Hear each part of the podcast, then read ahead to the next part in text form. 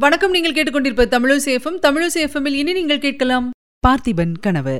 வழங்குபவர் உங்கள் அன்பின் முனைவர் ரத்னமாலா புரூஸ். பார்த்திபன் கனவு. இரண்டாம் பாகம் அத்தியாயம் மூன்று சதி ஆலோசனை சற்று நேரத்துக்கெல்லாம் அருள்மொழி தேவியும் இளவரசர் விக்ரமனும் குடிசைக்குள் வந்து சுவாமி என்று சொல்லி சிவனடியாரின் பாதத்தில் வணங்கினார்கள்.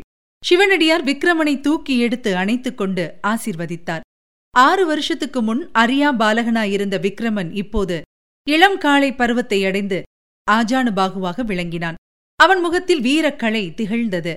உள்ளத்தில் பொங்கிய ஆர்வத்தின் வேகம் கண்களில் அலை எறிந்தது படபடவென்று பேசத் தொடங்கினான். சுவாமி நேற்றிரவு கனவில் என் தந்தை வந்தார். என்னை அழைத்துக் கொண்டு சிராப்பள்ளி மலைக்குப் போனார். அங்கே உச்சியில் பறந்து கொண்டிருந்த பல்லவர்களின் சிங்கக்கொடியை காட்டினார். சுவாமி இனிமேல் என்னால் பொறுத்திருக்க முடியாது. நீங்கள் என்னை ஆசிர்வதிக்க வேண்டும். என்றான்.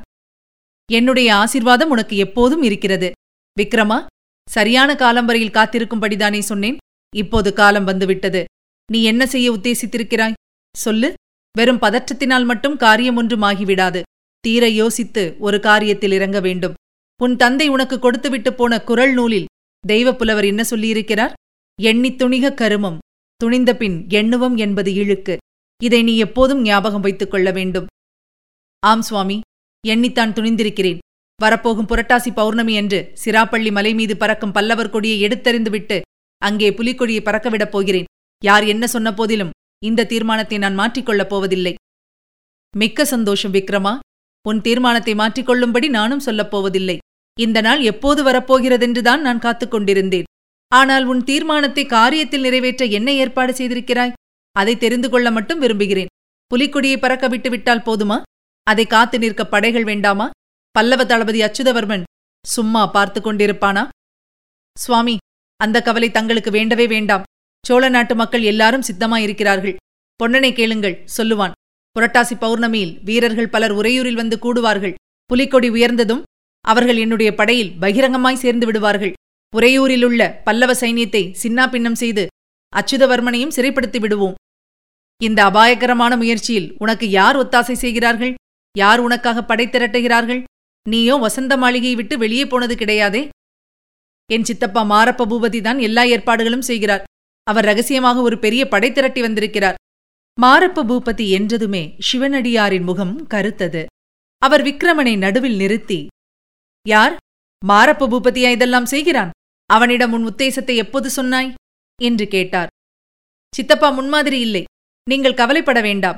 அடியோடு புது மனிதராகிவிட்டார் என் தகப்பனார் விஷயத்தில் நடந்து கொண்டதற்காக மிகவும் பச்சாதாபப்படுகிறார்.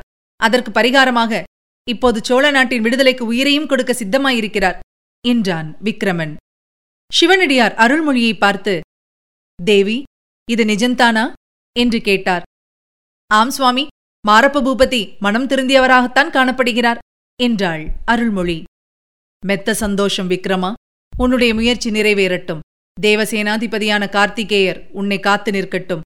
உன் தோளுக்கும் வாளுக்கும் பராசக்தி பலமளிக்கட்டும். அவசியமான சமயத்தில் மறுபடியும் வருவேன். இப்போது போய் வருகிறேன். என்று எழுந்தார் சிவனடியார். சுவாமி என் சித்தப்பா இப்போது வருவதாக சொல்லியிருக்கிறாரே. அவர் தங்களை பார்க்க மிகவும் ஆவலாயிருக்கிறார். தாங்கள் கொஞ்சம் இருந்து போக வேண்டும் என்றான் விக்ரமன். இல்லை விக்ரமா எனக்கு இருக்க நேரமில்லை. எது எப்படியானாலும் நீ உன் உறுதியை கைவிடாதே. உன் தந்தை வாக்கை மறந்து விடாதே என்றார். அருள்மொழி தேவி அப்போது பொன்னனை பார்த்து பொன்னா இளவரசரை அழைத்துக் கொண்டு நீ படகுக்குப் போ. இதோ நான் வந்து விடுகிறேன் என்று சொல்ல பொன்னனும் விக்ரமனும் உடனே வெளியேறினார்கள். அருள்மொழி தேவி அப்போது சிவனடியார் பாதத்தில் நமஸ்கரித்து அந்த பாதங்களை பிடித்துக் கொண்ட வண்ணம் சொன்னாள் சுவாமி தாங்கள் யாரோ எனக்கு தெரியாது. என்னவெல்லாமோ தங்களைப் பற்றி நான் சந்தேகித்தது உண்டு. ஆனால் தாங்கள் எங்கள் நன்மையை நாடுகிறவர் என்பதில் சந்தேகப்பட்டதே இல்லை. அதனால் தங்களை யாரென்று தெரிந்து கொள்ளவும் நான் ஆசைப்படவில்லை. தாங்கள் யாராயிருந்தாலும் சரி அடியாளுக்கு ஒரு வரம் தர வேண்டும். எனக்கு தங்களைத் தவிர வேறு கதி கிடையாது. சிவனடியாரின் கண்களில் கண்ணீர் துளிர்த்தது. என்னால் முடிகிற காரியமாயிருந்தால் கட்டாயம் செய்கிறேன் அம்மா கேள் என்றார். தாங்கள் மகான் தங்களால் முடியாத காரியம் ஒன்றுமே இருக்க முடியாது. வேறென்ன நான் கேட்கப் போகிறேன்? என் பிள்ளையின் உயிரை தாங்கள் காப்பாற்றித் தர வேண்டும் சுவாமி. இவன் இப்போது செய்யப் போகிற காரியம் வெற்றி பெறும் என்ற நம்பிக்கை எனக்கில்லை. மகா சக்தி வாய்ந்த பல்லவ சக்கரவர்த்தியை எதிர்த்து இளம் பிள்ளையால் என்ன செய்ய முடியும்? எல்லாம் தெரிந்த தாங்களும் இந்த காரியத்தில் இவனை ஏவி விட்டிருக்கிறீர்கள். தங்களுடைய நோக்கம் என்னவோ தெரியாது சுவாமி. என்னவாயிருந்தாலும் அவனுடைய உயிரை காப்பாற்றிக் கொடுக்கும் பொறுப்பு தங்களுடையது என்று ராணி தழுதழுத்த குரலில் கூறினாள். உயிரை காப்பாற்றும் சக்தி வாய்ந்தவர் கடவுள் ஒருவர்தான் அம்மா. ஆனாலும் உனக்கு ஒரு உறுதி சொல்லுகிறேன். விக்ரமனுடைய வீரத்தந்தையின் ஆத்மா அவன் பக்கத்திலிருந்து அவனை காப்பாற்றும். நீ கவலைப்படாதே. எழுந்திரு என்றார். அச்சமயம் மேற்கு திசையில் தூரத்தில் குதிரையின் குளம்படிச் சத்தம் கேட்கவே சிவனடியார் விரைவாக விடைபெற்றுக் கொண்டு கிழக்கு திசையை நோக்கிச் சென்றார். சிவனடியார் சென்ற சற்று நேரத்திற்கெல்லாம் மாரப்ப பூபதி குதிரை மீது வந்து இறங்கினான். உடனே விக்ரமா சிவனடியார் வரப்போகிறார் என்று சொன்னாயே வந்துவிட்டாரா? என்று கேட்டான். இப்போதுதான் போனார் சித்தப்பா. போய் சில வினாடி நேரம் கூட ஆகவில்லை. சற்று முன்னால் வந்திருக்கப்படாதா? என்று விக்ரமன் சொல்லி சிவனடியார் போன திசையை நோக்கினான். அதை பார்த்த மாரப்பன் இந்த சாலை வழியாகத்தானே போனார்? இதோ அவர் முகத்தை பார்த்துவிட்டு வந்து விடுகிறேன் என்று கூறி மறுபடியும் குதிரை மேலேறி விரைந்து சென்றான். ஆனால் அவன் அந்த நதிக்கரை சாலையோடு வெகு தூரம் குதிரையை விரட்டிக் கொண்டு போயும் சிவனடியார் தென்படவில்லை.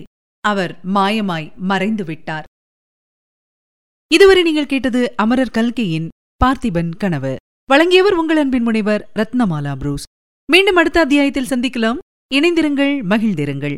இது உங்கள் தமிழோசி எஃப்எம் இது எட்டு திக்கும் எதிரொலை கட்டம்.